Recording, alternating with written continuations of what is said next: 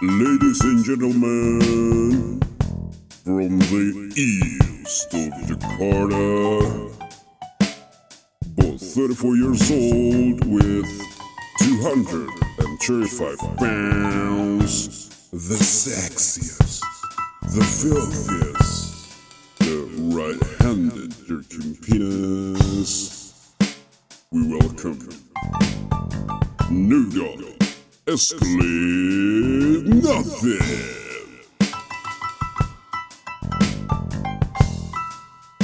Ya, balik lagi guys, bersama saya Mas Yep dan saya Mas Yus. Tentunya di Ngenpot. Oke, kali ini kita kedatangan tamu atau kita mendatangkan tamu atau kita bertamu. Iya, kita bertamu di sini. Aneh ya? Kayak kita bertamu tapi tamunya kedatangan kita. Istilahnya itu apa sih? Iya udahlah ya. Yang penting didengerin. Yang penting lumayan seru sih sepertinya dengan narasumber kita. Ya. Aduh ini narasumber terlalu senior sih ya bro.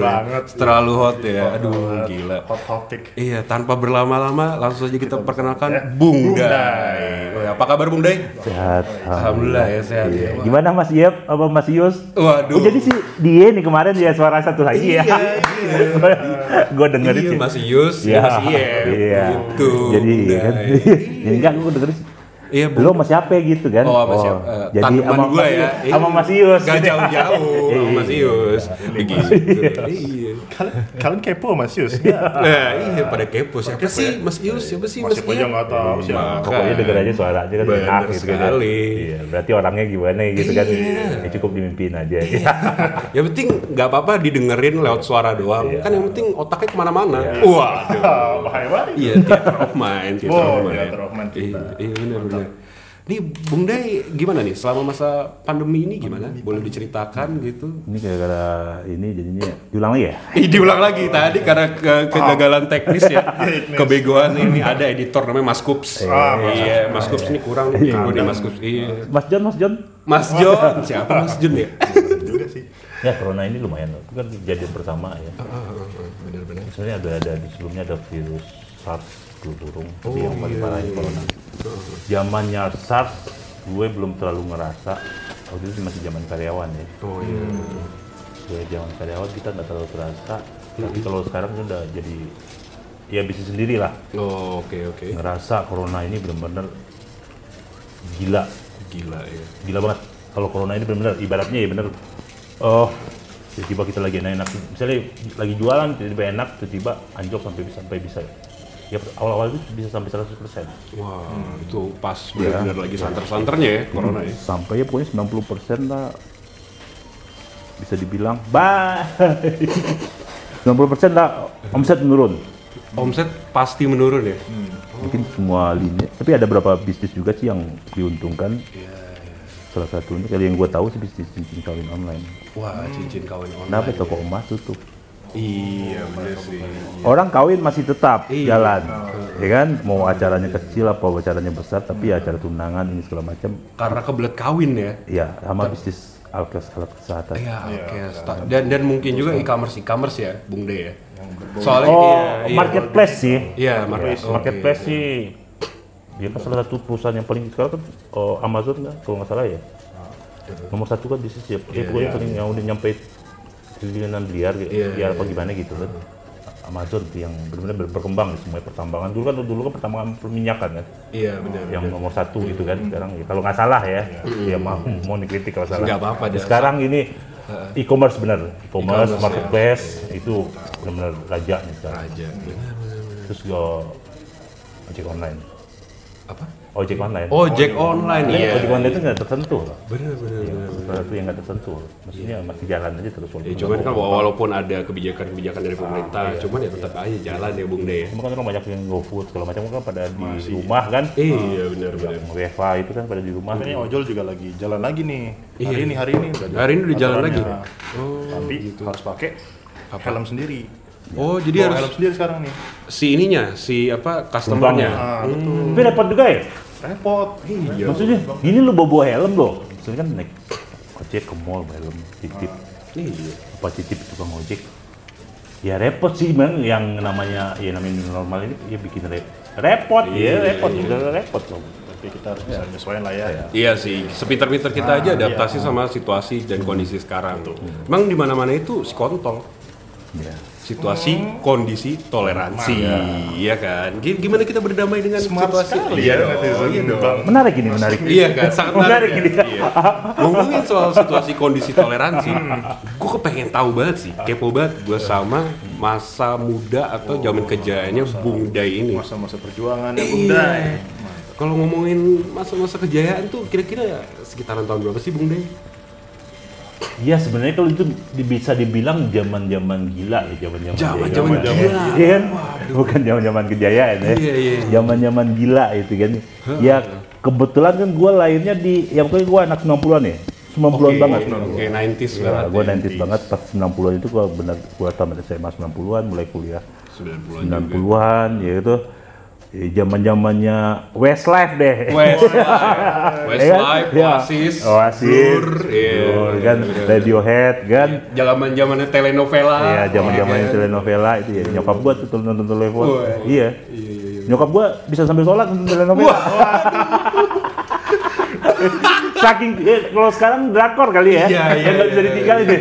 Nyokap gua tuh kalau udah telenovela, dia gelas sajadah depan TV, matanya bisa ke telenovela. Ya, zaman kan itu satu rokaat aja bisa setengah jam ya. Bisa dengar-dengerin nanti. Telenovela itu zaman itu Maria Mercedes. Purgoso. Ya. Wah, apa Betty La Fea tuh agak. Ya, pertama Maria Mercedes tuh. Maria Mercedes kalau enggak salah tuh. Kayak gitulah. Zamannya RCTI masih pakai decoder. Itu orang kaya doang tuh yang punya decoder. Ya, kan salah bulanan loh. Itu daerah, kalau gua di daerah tuh masih parabola. Oh iya, masih pakai parabola. Iya. Parabola itu dulu kalau kita yang agak ngelihat ini bebas nih ngomongnya. Bebas. Kalau agak porno-porno dikit loh. Itu namanya kita cari channel Jain namanya. Jain itu Spanyol apa India gue lupa. Itu agak semi-semi gitu. Dan kebetulan zaman dulu gua kecil lah. Parabola gua tuh nggak pakai motor. Kalau motor itu bisa pencet. Bisa ganti-ganti ya. Kalau bokap keluar nih ya. Apa keluar kota dia bawa keluarga tuh mau ikut. Kalau kita SMA tuh udah nggak mau ikut-ikut bokap segala macam kan ya. Bokap kan udah. Wih, rumah gua kosong biasa lah. Teman-teman pada datang kan. Jain kita kan.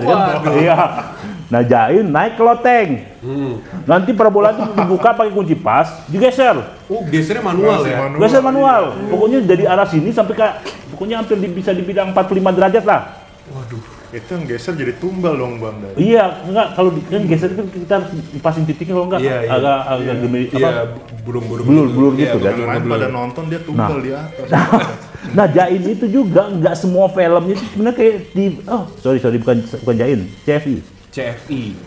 Channel Prancis. CFI itu sebenarnya TV nasionalnya Prancis loh. Cuma dia pentil-pentil cuma agak gede. Iya kan? Ya segitulah kurang hiburan ya. Bener. Sama. Tapi itu udah. Iya kan? CFI. Udah arahin ke CFI. Pokoknya diarahin satelitnya beda lagi ya. Wah, apa gimana gitu kan. Udah perjuangan banget. Itu nggak semua juga acaranya itu bokep. Iya. Jadi bisa aja udah ngerubah si parabola Amsyong. Amsyong bener nggak? Kita nonton di film nih, bokepnya kapan nih? Nontonnya filmnya nggak ada bokepnya. Iya kan? Bingung gitu. Tapi kalau udah kita dapat satu ya walaupun cuma adegan bersetubuh segala macam tapi kayak udah kayak senang banget deh. Iya, kan? Bener. Karena di situ hiburan cuma itu. Nah, kalau zaman sekarang kan beda nih. Kita tinggal VPN doang, udah tinggal tekan doang. Bayangin dulu enggak harus geser parabola. Keringetan dulu. Gua masih ngerasain zamannya Niaro loh. Itu enggak Niaro, komik bokep. Waduh, itu Mas. Itu istimewa, itu jual di stasiun, di terminal kalau di sini dulu Pulau Gadung. Oh iya, di tempat-tempat tertentu doang ya, Bung De. Yang jual tukang majalah. Tukang koran. Jadi diselipin. Niaro. Ini Niaro itu enggak nonton kalau ngebaca ya. Nonton sama ngebaca itu beda loh sensasinya. Iya. Kita lebih terbawa ke suasana terkadang lewat bacaan, tulisan. Itu salah satu pengarang ya cipta buku. Ini namanya Ani Aro. Gue nggak tahu deh, itu nama orang gitu. Gue kayak apa kalau reporter kan J.K. Rowling gitu-gitu dia Ani Aro. Autornya. Iya, bukunya itu bukunya cerita terus gambar-gambar bule gitu deh. Oh, ada gambarnya itu? Iya, ada gambarnya hitam putih. Bukan warna ya, bukan warna ya. Gambarnya hitam putih itu. Tapi zaman dulu pasti berasa banget visualisasi di kepala ya. Itu siapa yang punya Ani Harold seri terbaru itu udah kemana-mana tuh bukunya. Kalau film terbatas, kan dulu zamannya video ya, video VHS gitu ya. Kalau film tuh zamannya terbatas banget. Ya udah kalau film itu muternya itu aja filmnya. Bener. Karena adegannya emang kayak gitu, pasti kayak gitu. Kalau mungkin kan gue di kota kecil begitu tinggi ya, yang punya film itu beberapa biji doang. Jadi kita yang ya udah kita udah nonton semua filmnya. Iya. Itu aja ya. Dan film itu dulu kan nggak pada cukuran. Wah iya sih. Kalau dulu namanya istilahnya tabo kan itu gondrong semua. Iya tahu.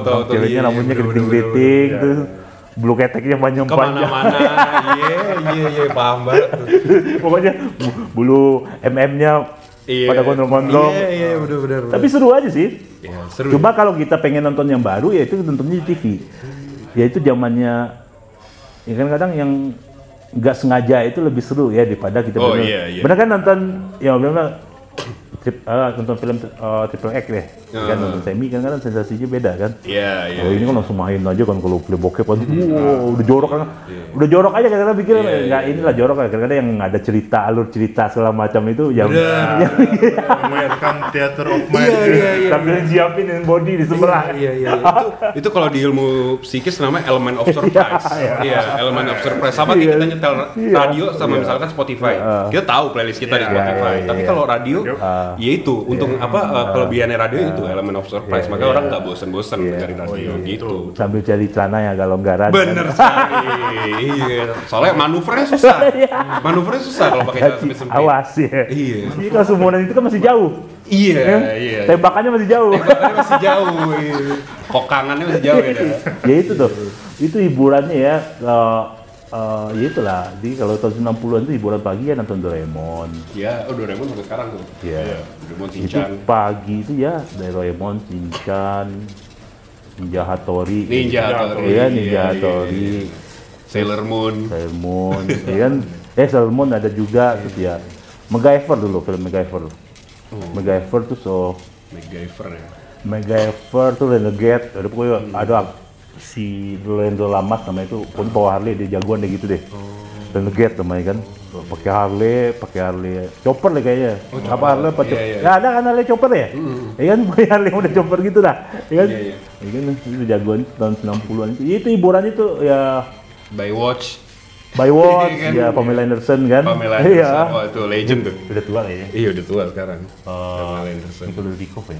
Cowoknya lupa gue namanya kaptennya itu kan rating tuh nah itu dia ada filmnya juga namanya Kit dulu di mobil pintar Kit itu mobil itu mobil itu bisa ngeluarin senjata ada komputer segala macam deh Knight Rider kalau salah filmnya lupa gue judul filmnya Knight Rider ada kayaknya ada ya terus kan ada kaptennya pemain Anderson kan pemain ininya anak buahnya ada kaptennya Michael Dudikoff iya udah tua juga sekarang ya Michael Dudikoff iyalah pasti udah tua loh itu era-era itu tuh tonton hiburan seperti itu tuh hiburan film ya terbatas nggak seperti sekarang ini tapi alhamdulillah gue ngerasain teknologi sekarang alhamdulillah kan katanya generasi yang paling beruntung ya generasi Gen X ini Gen X. Gue ngerasain telepon rumah kan ngerasain wartel ngerasain wartel terus dulu namanya ada wartel ada kompetitornya dulu namanya Latelindo ada ya ada wartel tuh ada saingannya Latelindo tapi lebih mahal gue zaman kuliah masih kalau wartel penuh cuma lebih mahal, Latelindo itu swasta. Latelindo itu swasta dan lebih mahal dan sinyalnya lebih suaranya lebih kresek-kresek. Zamannya pager gue nyoba. Pager. Pager lagi titit pager tuh berbunyi. Ya suit masa bang kan ya 90-an juga tuh kan. Pesta rap kan. Nah, itu pager terus Tamagotchi. Iya, itu masih juga di zaman kita ya. Masih dapat. Gua masih dapat. Yang ngasih makan gitu kan. Iya. Gua enggak main sih. Iya, cuman waktu itu gua tahu. Heboh aja ya. Gua tahu Tamagotchi. Tapi lebih kira dibandingin sama game sekarang sih. Wah, iya, jauh, Bung. Iya. Gua itu SD namanya sebelum ada PlayStation itu namanya Atari. Ya pernah dengar kan Atari kan? Iya. Di Dingdong juga suka aja tuh Dingdong kan Atari. Atari itu dia gamenya itu kayaknya bukan 3D cuma macam itu ke atas aja tuh. Oh iya. Oh, apa sih satu dimensi? Modelannya kayak Tetris gitu-gitu ya? Iya, gimbot. Iya, benar. Gimbot tuh zaman gua juga tuh, gimbot tuh. Dulu di CF7 tuh, gocap apa jigo itu. Buset, mahal juga. Per 5 menit. Buset, mahal juga. Per satu kali kalah. Oh. Nanti ditalin tuh, lu pasti pernah lihat. Iya. Abang-abang ini nyewain tapi ditalin. Iya. Jadi mainnya kalah di situ ya. Dia kalau ditali kemarin tuh. Kemarin ditali kan itu di zamannya gimbot. Gimbot tuh kalau salah dulunya barunya 50 ribuan. Mahal. Atari itu gue beli pertama itu WSD tuh Atari. Atari itu kalau salah 150 ribu ya. Oh, mahal. Dia benar-benar joystick loh. Joystick ya? Bukan apa stick ini ya? Iya. Dia joystick. Yang kayak pesawat tuh, kan? Ada joystick tuh, itu gamenya ya berapa game lah, paling 5 atau 10 game kasetnya udah ditanam di atas itu. Abis itu baru ada Spica sama Nintendo. Ya, Spica, Vicom, Nintendo. Atari itu masalah seangkatan sama Sega ya? Atari lebih. Atari dulu. Sega malah di atasnya Nintendo. Oh gitu ya? Nintendo Sega itu lebih bagus daripada Nintendo. Nintendo kan zamannya Nintendo sama Spica. Game paling terkenal waktu itu Contra sama Mario Bros. Contra, iya kan? Kalau Sega itu dia grafisnya udah mulai bagus. Sega itu grafis udah zaman gamenya itu yang paling terkenal itu Felix the Hedgehog. Sonic. Felix juga ada kan, kartun kan Felix kan kucing ya. Sonic. Gitu ya. Iya, Sonic. Pas lihat Sega itu kan pertama saudaraku punya di liburan ke Jakarta SMP itu kan teman gue. Saudaraku punya Sega, dia tinggal di Jakarta itu kan. Kita masih main ini kan, main Atari lah, Spica gitu kan, main kontak itu bagus banget Sega ya. Zaman itu harganya berapa? 600 ribu, itu udah mahal banget. Mahal itu. Kalau salah pegawai waktu itu gaji masih 700 ribu. Golongan 3 ya, 700 ribu sama 750 ribu. Jadi ya itu 90-an itu ya zamannya kaset. Iya. Kaset ya. Tapi lu enggak ngerasain ya? Ngerasain. Gua dulu sempat punya Walkman juga. Ngerasain dong gua. Iya, masih ngerasain. Masih ya? Iya, Sony Walkman. Masih ngerasain. Yang warna biru apa yang warna silver? Yang silver. Sony Walkman yang warna silver. Iya. Kayaknya ada extra bass segala macam ya, keren banget ya. Kaset tuh 90-an tuh kaset itu kita suka ngebajak juga sih dulu sih. Oh iya, bikin mixtape sendiri. Iya, mixtape ya. Mixtape sendiri itu kalau nggak salah satu lagu itu 1000. Oh, itu ada ininya ya? Iya kan? Kalau nggak salah kaset itu harganya dulu 5.000 sampai 7.000 deh. Tapi kalau kita bikin mixtape itu kalau nggak salah 10 lagu, satu lagu itu 1000. Patungan tuh, lagu lu apaan? Oh, jadi satu orang satu lagu. Iya, gitu pokoknya boleh lah. Kalau lu mau 2 lagu, lu bayar 2.000. Iya. Gua mau lagu ini deh Metallica deh. Iya. Metallica kan, Nirvana gitu kan. Ya udah 1000 sini pada patungan. Gak jarang juga. Nanti kaset itu digilir. Iya, pinjemin hari ini siapa, depan siapa gitu. Iya. Jadi kadang-kadang mixtape itu juga nggak satu genre di sini. Campur-campur, ada metal, ada. Jadi tahu kan, oh si dia dengerin ini nih ternyata. Gitu. Soalnya kalau denger album suka jenuh kan? Iya. Dia lagi yang jarang kan lu dengerin satu album juga jarang kan? Paling yang lagu hitsnya aja kan yang kita dengerin kan. Yeah. Itu zamannya kaset itu lucunya. Kalau di 90 itu kan zaman-zaman kalau metal, gua sempat jadi anak punk. Anak pang. Itu sempat pakai kalung rantai anjing.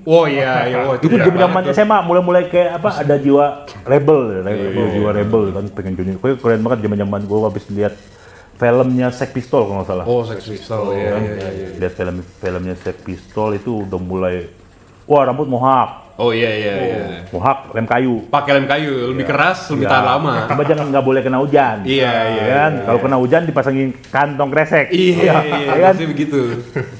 Jadi zaman-zamannya festival itu Bogor kan, Mosing. Iya, Mosing. Gua sempat jadi metalnya greencore gitu kan. Iya. Hardcore gitu kan, zaman hardcore greencore dulu di zaman-zamannya. Ya metal-metal gitulah. Pakai. Kan dulu sempat ada ribut-ribut tuh anak punk sama anak greencore. Wah, kenapa itu? Oh, ya dua aliran aja kayak jadi sama-sama rebel tapi nyari nama lah. Satu gondrong-gondrong. Iya. Satu Mohawk. Ini kan anak punk itu ada yang botaknya juga kalau salah, anak skinhead apa gimana gitu kan, yang suka pakai topi Morris dan namanya itu yang bulat itu kan. Itu kalau ketemu kayak sama anjing. Enggak pegel. Ketemu sama kayak anjing sama kucing. Datang gondrong-gondrong pakai sandal jepit kan. Oh, itu anak greencore tuh. Tulisan apa sih punya serem lah. Iya, biasanya tuh band-band kesukaan tuh kaos-kaosnya tuh. Iya, setan-setan lah gitu kan. Misfits, siapa Sex Pistols. Iya, kalau di Indonesia ini dulu zaman gue itu yang terkenal itu Tengkorak. Ini apa? Power metal. Power metal dia heavy metal. Ini dia power metal maksudnya heavy, apa selorok kayak gitu, heavy metal lah. Iya, heavy metal. Kalau Tengkorak itu benar-benar grindcore ya. Hardcore sih. Iya, gue enggak ini aja, gue cuma ikut-ikutnya kalau salah ya. Ini kan power metal lebih ke ini sih rock sih kalau gue bilang ya. Kalau hardcore terus zamannya kayaknya Tengkorak terkenal zaman itu. Itu jawa metal, punk. Dia punk itu pogo tuh kan, pernah ngerasain pogo gak? Enggak. Yang tabrak-tabrakin badan tuh. Iya kayak moshing gitu ya. Iya, kan kalau punk kan lebih sadis aja sikut-sikutan. Iya kan tapi enggak boleh berantem. Iya, kan enaknya gitu. Iya kan. Kulturnya emang gitu. Enggak boleh berantem itu ya. Itu zaman-zaman gue masih di daerah itu ikut-ikut aja. Karena di daerah itu jujur aja hiburannya nggak begitu banyak, jadi kalau kayak festival-festival itu rame cari, pokoknya habis berantem gitu aja. Kerennya gitu sih, anak kultur-kultur punk metal itu kalau emang lagi moshing. Iya. Berdarah, gigi copot, lebam-lebam. Iya, naik ke panggung, lompat gitu. Iya. Body surfing apa segala macam. Kalau pas body surfing mending ditangkap orang kan. Kalau enggak, iya. Oh, enggak, gua laki-laki dia. Ini kalau cewek gua mau ini kan. Iya, bener. Itu ya. Tapi sampai keluar udah salaman lagi. Enggak tahu mungkin sekarang masih ada kayak gitu. Ada, pasti kalau masih ada. Itu zaman-zaman itu gua pokoknya gua punk duluan deh. Gua sebenarnya zaman itu dulu metal duluan. Oh, metal duluan. Ya metalnya metal Metallica dan Genesis. Iya. Dan gitu habis itu ini Nirvana lah kalau sempat jadi anak grunge juga Nirvana kan setelah sobek-sobek kan. Iya. Iya kan? Robek-robek benar. Terus sempat pangnya sempat Green Day. Oh iya kan ya. Juga tuh iya. Green Day kan pang Green Day itu sempat terakhir-terakhir sampai sekarang Reggae. Iya. Kenapa reggae? Kenapa ada reggae? Jiwa rebelnya sudah melunak. Iya. Udah lah, nggak usah dengerin distorsi lagi. Dengerin kecengket. Kecengket. Jiwanya jadi bebas. Rebel jadi reggae itu sebenarnya karena gue suka itu karena ngeliat profilnya Bob Marley sih. Oh iya, sangat Bob Marley. Gue dulu sempat beli CD-nya Bob Marley lah. Ya, pokoknya biografinya Bob Marley. Jadi gue seneng aja dia tuh walaupun ibaratnya dia rockstar ya, dia legestar apalah namanya itu kan. Artis lah. Ya, cuma dia merakyat, maksudnya dia masuk ke main sepak bola sama warga-warga di situ di Jamaika situ kan, Kingston Road ya kalau salah ya. Kingston Road ya kan. Ya, jadi gue seneng aja terus lagunya itu beat ya apa namanya? Bikin happy aja. Alunan musiknya terus kita nggak marah-marah kan? Benar, sangat damai. Iya, kalau yang lain-lain gue agak sedikit emosi gitu kan. Tapi kalau reggae itu santai. Sampai sekarang gue masih suka lah reggae. Kita tapi terutama masih Bob Marley lah. Iya, Bob Marley. Nggak ada, belum ada yang bisa menggantiin Bob Marley. Kan? Ya 90 itu apa sih namanya? Ya seru sih. Kata orang ya paling orang hidup yang paling beruntung itu yang kelahiran Gen X itu lah. Gen X. Dia berasal milenial dan dia berasal teknologi zaman dahulu. Iya. Itu beruntung. Iya kan? Mengalami masa-masa transisi peralihan. Iya kan? Dia gua ngeliatin koran tumbang hilang. Gue liatin telepon umum tumbang hilang, ya kan? Hilang dari peredaran kan? Iya. Dan kita itu masih ngerasain, ya mungkin nggak semua orang juga ya. Gue juga kadang masih agak melek teknologi juga ya. Masih teknologi sekarang, kan? Karena gue bergerak di bidang teknologi juga, IT lah, informasi teknologi ya. Jadi ya bersyukur aja, Jadi lihat, jadi kayak ada lompatan. Kenapa lo di pas gue lahir lo terjadi lonjakan perubahan teknologi itu bukan zaman-zaman dulu kan sebelum gue tuh ada tahun 80-an ke bawah itu kan lama banget pergerakan teknologi itu lama banget. Terasa lama. Kenapa di pas kelahiran gue itu langsung semuanya cepet banget, nggak mikir lo dulu. Gue zaman teknologi handphone itu yang paling keren loh, maksudnya. dulu kan masih telepon umum, telepon rumah. Iya, jadi itu emang fungsinya buat telepon. Jadi itu udah keren banget lo punya telepon rumah. Iya, bener. Zaman dulu itu punya telepon rumah, lu telepon rumah lo berapa? Lu udah punya telepon rumah, kayaknya udah bisa dihubungin orang. Iya, udah orang kaya ya. Cuma kelemahannya sekarang kan telepon rumah kalau lu main nggak bisa dibawa-bawa. Iya.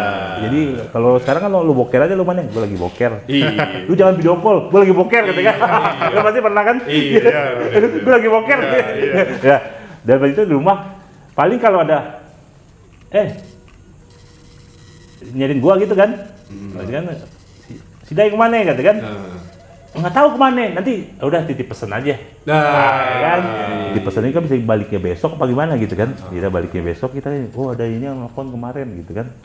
Nah itu cepat loh. Kan kalau salah telepon di Indonesia itu masuk tahun Soekarno yang paling pertama punya telepon di Indonesia. 45-an lah, tapi mulai banyak di Indonesia itu tahun 70-an ke atas lah. Ya 70-an ke atas itu udah mulai banyak telepon, nggak semua orang juga punya telepon rumah. Ya kan? Ya kalau telepon sama cewek itu udah. Waduh. Lu tau nggak telepon rumah itu bisa diakalin? Maksudnya? Kalau kan suka dikunci. Jadi misalkan ini kan telepon nih suka dikasih mika. Iya. Kalau nggak digembok, jadi nggak bisa dipencet. Itu bisa diakalin. Gimana itu? Ini telepon rumah. Misalnya. Itu ada gagang. Iya. Diangkat gagang. Di gagang itu kan kayak ada tombol kayak gini nih. Iya. Yang buat mati hidup itu. Iya. Kalau 0 itu 10. Zaman dulu kan belum ada telepon lah. Serumah deh, rumah lu 422 751. Harus cepat. Dipencet tak 4. Dia dikasih jeda dulu. 4 22 22 kasih jeda 22 kasih jeda 33 kasih jeda 33. Enggak boleh putus. Kalau enggak langsung tuh masih ini lagi. Itu bisa diakalin. Iya, sampai sekarang tuh masih bisa. Lu mau ngetes, jadi misalkan nggak mungkin siapa yang ngunci depan rumah sekarang. Lu pencet aja deh. Kalau 0 itu 10. Ini pencet ya. Misalkan nggak ada juga dulu nomor telepon rumah orang yang awalnya 0. Ya 7, 2, 4 gitu kan. Ya 4, tak 4 kali 4, 4, 2 lah misalkan. 4, 4, 4, 4, 4, tak 2, 2. Nyambung. Ini ilmu baru loh. Itu namanya bugs ya. Apa sih? Bugs ya. Ada yang bocor gitu. Iya.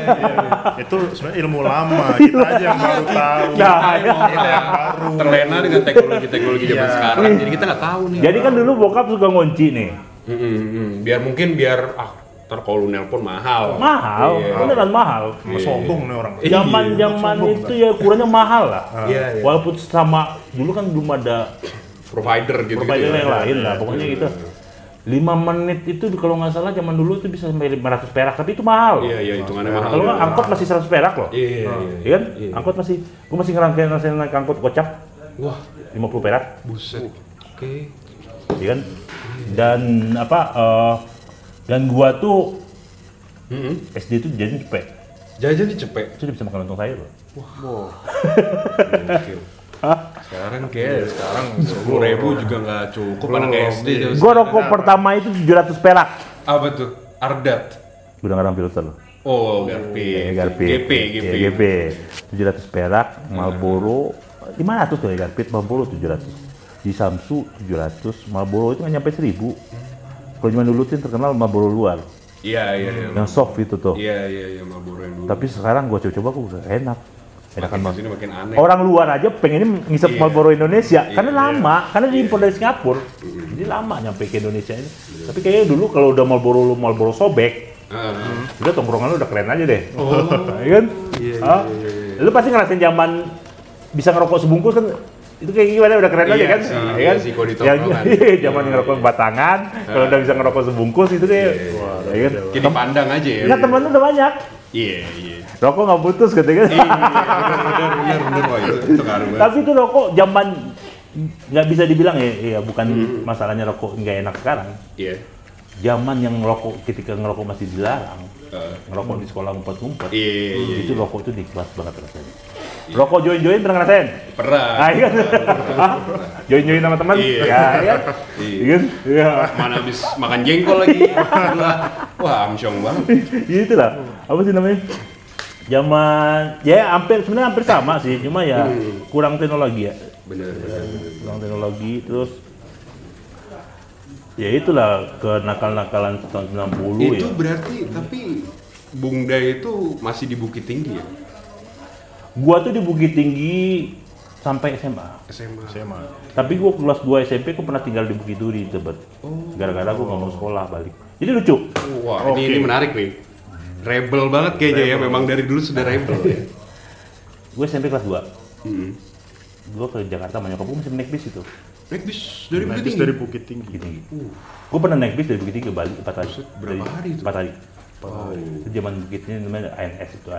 Iya, ANS. Nyaman sejuk gitu deh. Kayak Gumarang Jaya kalau di situ kan. Itu belum ada tol ya? Belum ada. Jalan masih liku-liku hutan. 36 jam lah. 36 sampai 40 jam. Iya. Itu tiketnya kalau salah pertama gua Jakarta itu 70.000. Bis ya? Bis 70.000 4 hari. Ada non AC, ada AC. Kalau AC itu udah istimewa. Kalau naik AC itu pasti cewek cakep. Oh iya. Kayak kita naik Garuda kan sekarang nih. Yeah, naik Garuda sama Lion ya. Iya kan? Garuda kan kayaknya gitu. Iya. Beda aja orangnya masuknya itu kan. Dandannya juga beda. Iya. Sama Lion. Kalau AC itu kan naik AC gua pertama itu tahun 94. Mm-hmm. Gua Jakarta tuh 94, kelas 2 SMP. Nginjek Jakarta tuh ya, tinggal Jakarta ya. Dari gua di daerah di Bukit Tinggi, gua Jakarta, gua menyokap. Nyokap itu kakak gua masih pada ada yang kuliah, ada yang kerja. Iya kan? Gue langsung masuk ke daerah Tebet, daerah Bukit Duri namanya. Yeah. Itu perumahan di gang-gang gitu ya. Terasa perbedaannya itu dari kita di daerah nyampe bergaul sama anak Jakarta. Oke, wah ini menarik nih. Iya kan? Shock culture ya? Shock culture kan? Dan ini zaman IT. Iya, zaman IT lagi. Iya. 94, ya 94. Di sana gue kenal, kalau di Padang, ya gue udah kenal sih namanya minuman gitu kan. Iya, pasti ada. Misalnya mulai Jakarta kenal yang Boti namanya istilah itu. Oh iya. Kan? Boti lah, tapi gue nggak terlalu suka. Oh, ya cuma nggak cocok aja sama gue. Kurang cocok ya? Cuma ada satu yang gue suka. Apa itu? Hah? Kalau botinya di dalam dom. Waduh. Oke. Kalau botinya di dalam dom tuh yang ada gambar logo Nike gitu. Iya. Yang ada Hello Kitty. Iya. Kalau yang boti-boti apa, kalau zaman dulu kan pil BK namanya kan? BK. Pil BK itu katanya buat orang gila sih. Kalau sekarang apa sih kan? Tramadol, Reklona gitu. Iya kan? Dumolit gitu. Iya, Dumolit itu pil BK itu buat orang gila lagi kawan. Kadang ada yang buat kanker juga kan katanya? Iya, gue nggak tahu. Tapi kalau dari dulu gue nggak pernah tertarik. Sama begitu lah. Iya, karena tujuannya bukan itu. Kalau ada pil buat rekreasi tujuannya ya kan euforia itu baru masuk ya kan. Kalau ini kan buat orang gila, kita nggak gila ya kan. Ya itu gila. Ya di sana gua ngerasain begadang. Jakarta ini kayaknya orang bisa begadang. Kalau di daerah nggak bisa. 9 malam jam 10 malam udah pada tidur. Paling ngeronda. Main kartu. Tapi kalau di Jakarta itu pasti jam 12 malam masih pada keliaran tukang dagang masih ada gorengan, tukang nasi goreng, mie dog-dog, mie tek-tek kan. Kayaknya heboh aja, gue mau keluar kapan aja, ada aja teman. Gue kaget deh, sekultur kan, kaget kan. Terus, jangankan orang, cewek juga masih ada yang keluar dan gitu. Iya kan? Ya, daerah nggak agak gimana, ya tertutup lah. Kalau maghrib udah pulang lah, kan? Paling ngaji. Sangat religius ya? Iya, malah ngaji, religius loh. Sumatera Barat loh, ya kan? Sumber lah. Iya, religius loh, ya kan? 80% loh. Prabowo. Dari 80% belum Prabowo jadi Menhan. Nah, itu kan cewek juga pada itu. Terus ceweknya lebih pada berani daripada cewek. Oh, kaget gua. Gua kaget. Apa sih namanya? Beda ya sama di daerah. Kan? Gua apa sih namanya? Banyak teman gua di daerah. Gini apa sih? Gua dulu kan kecilan boleh banget. Oke. Boleh banget kan. Nah, abang-abangan suka ngajakin gua buat godain cewek. Oh, jadi senjata ya buat. Iya, ya kan ke Mall Kalibata zaman dulu ya, ke Blok M gitu ya. Gua dibawa dia pakai motor loh, dulu ya pakai motor-motor gitulah. Motor zaman dulu kayak Ninja itu dulu namanya RXZ apa GR gitu ya kan. Buat gua godain cewek. Ya kan ya pokoknya gua lucu lah, anak imut-imut lah gitu lah gitu. Kan? Pasti mau dia pasti mau. Gue suruh maju buat godain kakak gitu kan. Kakak gitu dulu. Ada anak abang-abangan gitu ya. Gitu gue diajarin notok tuh malak. Malak orang anak sekolah, ya kan? Itu kayak brutal lah, Bukit Duri itu brutal. Bukit Duri itu kan yang suka ribut sama Menggarai itu loh. Iya, kan? Sering tawuran. Iya, kan? Pokoknya anak-anak situ brutal, diajarin notok topi, kalau topi lo bagus ambil aja. Kalau di kereta lagi lewat, kan dulu kereta kan gantung tuh. Iya. Kan? Kita diri itu, bukan stasiun tapi di luarnya. Ada yang lewat, kalau ada yang bisa kita ambil, diambil. Pokoknya kayaknya nemuin, anjing enak banget sih, brutal juga di sini ya. Nah, bukan kesenangan ya? Iya. Dan gue liat pergaulan, perempuan gitu kan. Apa sih? Yang apa sih namanya?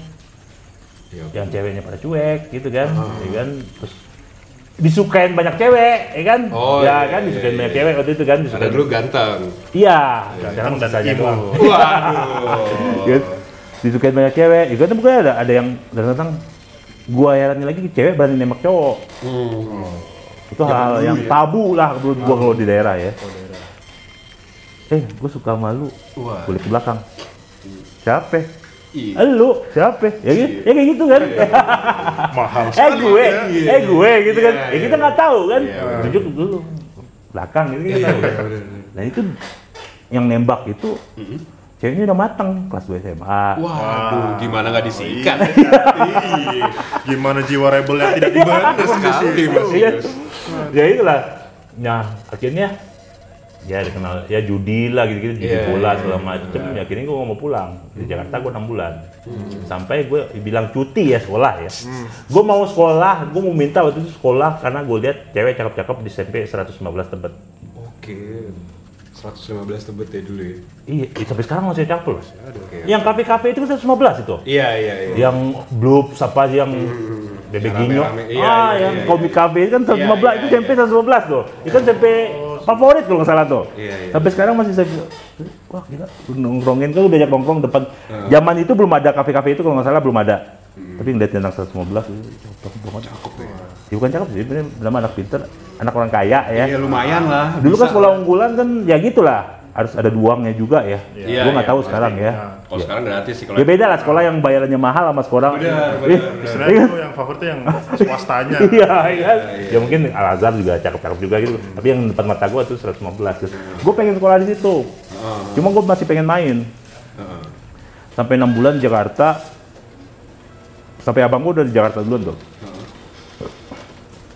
Nyokap gue balik ke Bukit Tinggi, nyokap gue sendiri udah pesen tiket sama gue kabur pas hari baliknya.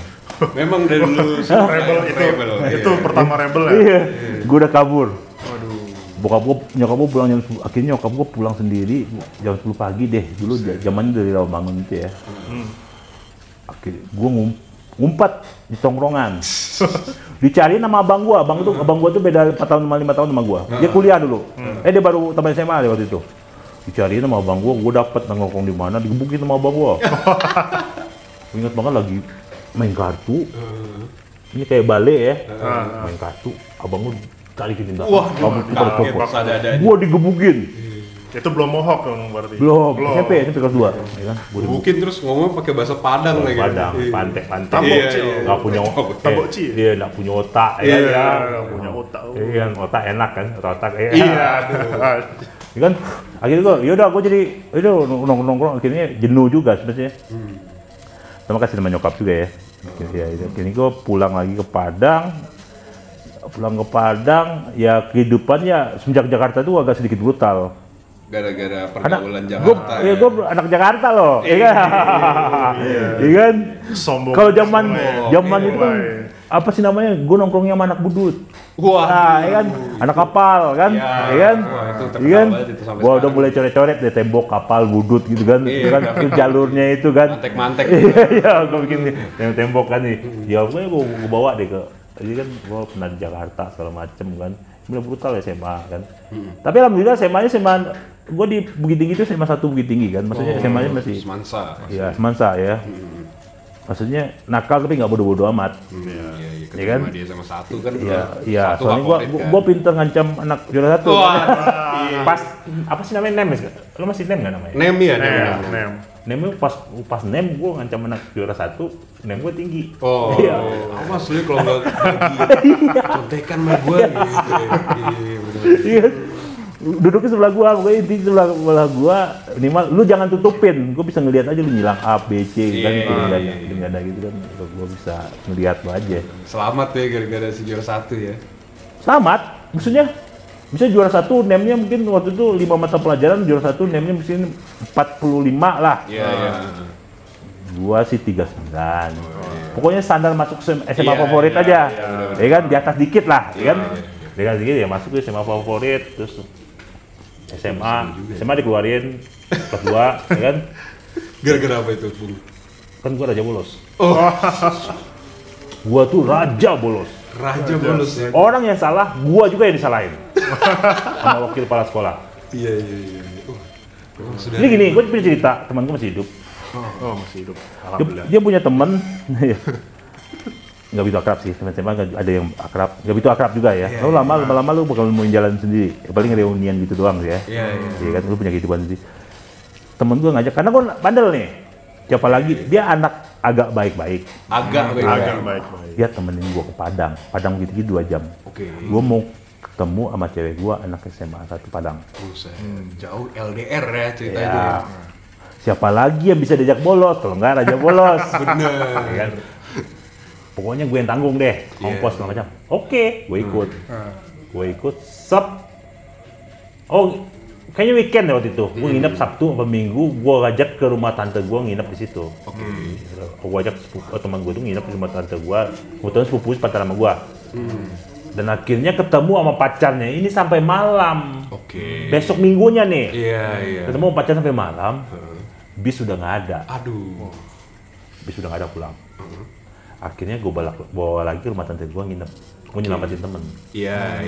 Gue nyelamatin temen, akhirnya nggak bisa kan balik sekolah besok pagi. Iya, sekolah paginya. Akhirnya bolos dua-duanya. Bolos dua-duanya, gue yang disalahin. Gara-gara lu pengaruhin dia katanya. Hah? Ajak bolos. Iya, dianggap bad influence ya. Ya itu, gue ikhlas. Gue nggak apa-apa gue dari dulu. Ya kan? Udah masuk kanan keluar kiri ya. Iya. Kemarin. Pokoknya terakhir itu gue ditendang, gue nangkis. Kirain gue ngelawan sama wakil kepala sekolah. Gue nangkis kenapa? Gue gara-garanya gue kan selalu abis pacara gue baru masuk. Oh iya. Hari Senin. Iya, males sih ikut pacara ya. Iya. Kebetulan gue pengen upacara. Oke. Karena nggak ada teman lagi di tongkrongan nih. Oh iya, kan? Pacara semua tuh. Gue masuk ngompat dari pagar belakang. Masuk gue nggak pakai topi karena gue nggak pernah bawa topi. Iya kan. Nah pas lagi lompat itu ada wakil kepala sekolah. Dia ngejagain. Gue lihat tuh selama upacara, lu nggak pernah pakai topi. Gue bilang, emang gue pernah upacara.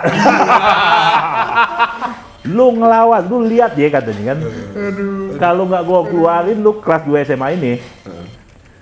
Jangan panggil gue Tit lah namanya kan. Iya, masih hidup orangnya. Ya, gue terima kasih juga sih.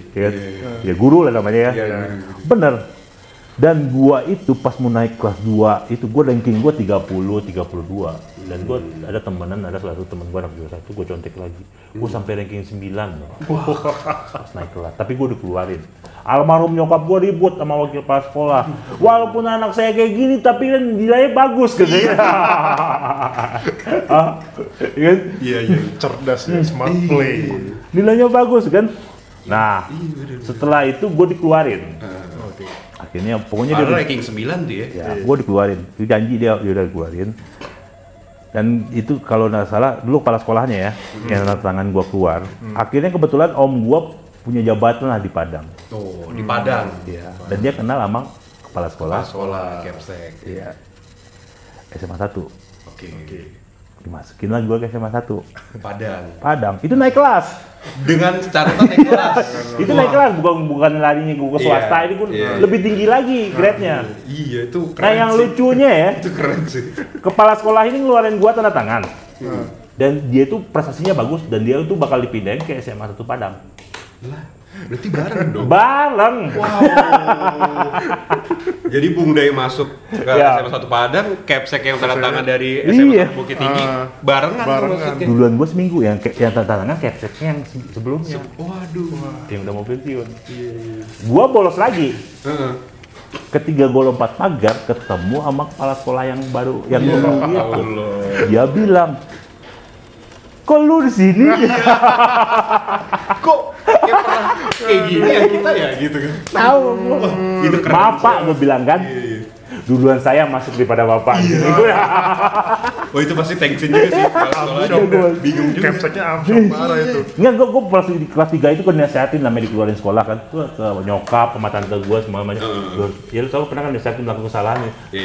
Semuanya nasihatin lo jadi. Gue niat mau jadi orang benar. Oh iya. Melakukan perubahan ya. Terus gue duduk di sama teman gue yang benar-benar belajar. Duduk paling depan, masuk SMA 1 itu. Iya. Satu belajar itu sekira 1 bulan 2 bulan, 1 bulan lah. Lama bete juga udah ke belakang kan. Biasalah cari yang siapa nih biangnya di sini kan. Iya. Memulai ya. Lagi gitu kan. Ada yang ngajak bolos. Ayo, kan. Udah nongkrong lah mama anak nakal kan. Udah pindah mulai ke belakang kan. Mulai ke belakang. Yang ngajak-ngajakin bolos itu akhirnya nyerah sama gue ikut bolos. Raja serius? Iya. Lama gue ikut bolos. Ya gue bisa di... Gue SMA itu ada berapa guru gue benar-benar gak ketemu. Satu semester pas satu tahun itu. Gue paling benci matematika. Siapa yang gak benci? Benci banget gue matematika. Tapi kalau ngitung duit gue cepet. Apalagi ngitung kasar ya. Iya. Cuannya berapa nih? Itu gue cepet kan. Tapi kalau ngitung ditulis gue gak mau. Iya. Ini modal segini, ini cuannya segini nih. Ada potong sini, diskon gini lah. Cepet gue ngitung ya. Kan? Memang udah otak bisnis. Iya, otak bisnis sih bukan matematika. Iya kan, nah itu akhirnya gue masih bertahan tuh sampai gue tamat SMA. Nah temen gue yang pada rajin-rajin itu pas mau Eptanas ya, UN itu kan pada rajin semuanya nggak mau lagi bolos. Gue Epta tuh UN itu ada sebelum ini kayak pra UN deh. Gue Epta aja bolos, matematika gue tinggalin. Sangat rebel ya, raja banget sih. Akhirnya sebenarnya name gue tinggi karena matematikanya itu gue rendah. Jadi nggak begitu tinggi, tapi masih tinggi juga daripada teman-teman gue yang ngajak cabut. Kita udah kita cabut, kita mau ujian segala macam. Padahal iya kan. Kok lu bisa sih lebih tinggi daripada gue, kan? Ini salah satunya Mas Yep. Ini salah satu tersangka yang yang pinter, tapi apa? Mana ya? Barang sama. Kadang-kadang tapi cewek suka loh. Iya, bad boy itu raja rebel memang. Terlalu bolos, raja rebel. Kadang-kadang kita filosofi hidup ya, kadang-kadang terlalu lurus. Itu tuh kita susah diganggu. Iya kan, kalau kita belok kanan kiri kan bisa belokan pertama ketemu siapa, belokan kedua ketemu siapa. Kalau lurus aduh susah diganggu. Tapi zaman SMA itu gue bilang bisa gue enggak terlalu suka diganggu sama cewek. Bukan gua homo ya, bukan. Baru penanya tuh. Anak gua 3 kan. Oke. Kan? Bukan gua homo ya kan, anak gua 3. Karena gua anggap cewek itu terlalu mengganggu kegiatan laki-lakian. Kasihkan para lelaki. Kasihkan kita nongkrong, disuruh belajar lah, ditanyain PR lah, kita enggak boleh ke situ lah, kita naik gunung enggak boleh, ya kan? Ya soalnya gua sangat mengganggu. Gua soalnya perempuan itu gua bilang sama SMA itu sangat ya nggak perlu lah, ngapain lah gitu. Tapi kalau buat nakal-nakalannya boleh lah. Aja. Tetap saja. Tapi yang status apa resmi itu nggak ada. Kan status resmi itu ya itulah keluarin dari SMA 1 Padang itu ya itulah. Kan habis itu ke Bali lah. Ke Bali. Sudah gue dulu harus sama SMA gue harus tinggal di Bali. Iya sih. Emang Bali. Bali itu mau jadi beach boy. Wow, kan? Gara-gara sering nonton Baywatch tadi ya. Bob Marley. Iya, benar. Bob Marley kan. Iya. Beat Boy di Bali. Di Bali itu gua kurang lebih 1 tahun. Setahun di Bali. Bali 90 itu keren. Bali 90 itu keren. Zamannya itu yang masih ada jalan di Legian Kutai itu masih bisa ada yang bilang Marihuana sir. Heroin sir. Iya. Masih kayak kaki 5. Marihuana sir masih dijajahin kaki 5. Iya. Kayak Vietnam lah sekarang. Vietnam kayak gitu, Ho Chi Minh kayak gitu. Ya kan? Tapi zaman-zaman dulu 42 juga masih ada tau, Bung Ney. Di Bali. Iya. Cuman lebih emang lebih tertutup sih. Ya. Dia juga nawarinnya kayaknya ke yang lebih ke orang kita, orang luar enggak ditawarin. Iya, kalau ini masih dia coba megang doang di tangan. Marihuana. Iya. Bali itu 1 tahun nggak kuat juga sih, karena Bali itu akhirnya gue tahu di Bali itu cuma cukup bagusnya buat kerja nggak enak. Kalau liburan. Buat liburan. Gue di Bali itu sisa batin sih, lihat orang pada liburan, kita bekerja. Itu bedanya. dia tukang party-party, kita nggak punya duit, dia tunggu diajak dulu. Bener. Nyari bule deh zaman-zaman itu pengen, kalau zaman-zaman pengen kawin sama bule biar bisa dibawa ke luar negeri. Iya, bener. Gimana pun bentuk bulenya, ini bule aja, $8, ya kan? Cuma ya dari itu dulu gua nggak begitu terlalu suka sama bule. Sama aja pacarannya sama lokal. Oke, ya kan? Pacarannya sama lokal. Nggak begitu suka, kalau gua sih nggak begitu. Ya, tapi pengen kalau ada yang dapet ya. Tapi nggak bingung nyari ya, teman-teman yang lain pada zaman itu gigolo kan, gigolo bule kan. Di Bali itu brutal lah, di Bali itu ya zaman-zamannya magic mushroom di Bali itu. Terkenal dari Bali tuh mushroom. Zamannya heroin waktu itu. Ya itu 90-an ya berarti. Heroin. Gua kena heroin tuh di Bali. Gua sempat kena heroin. Sakti kan gua di DO-nya kena heroin.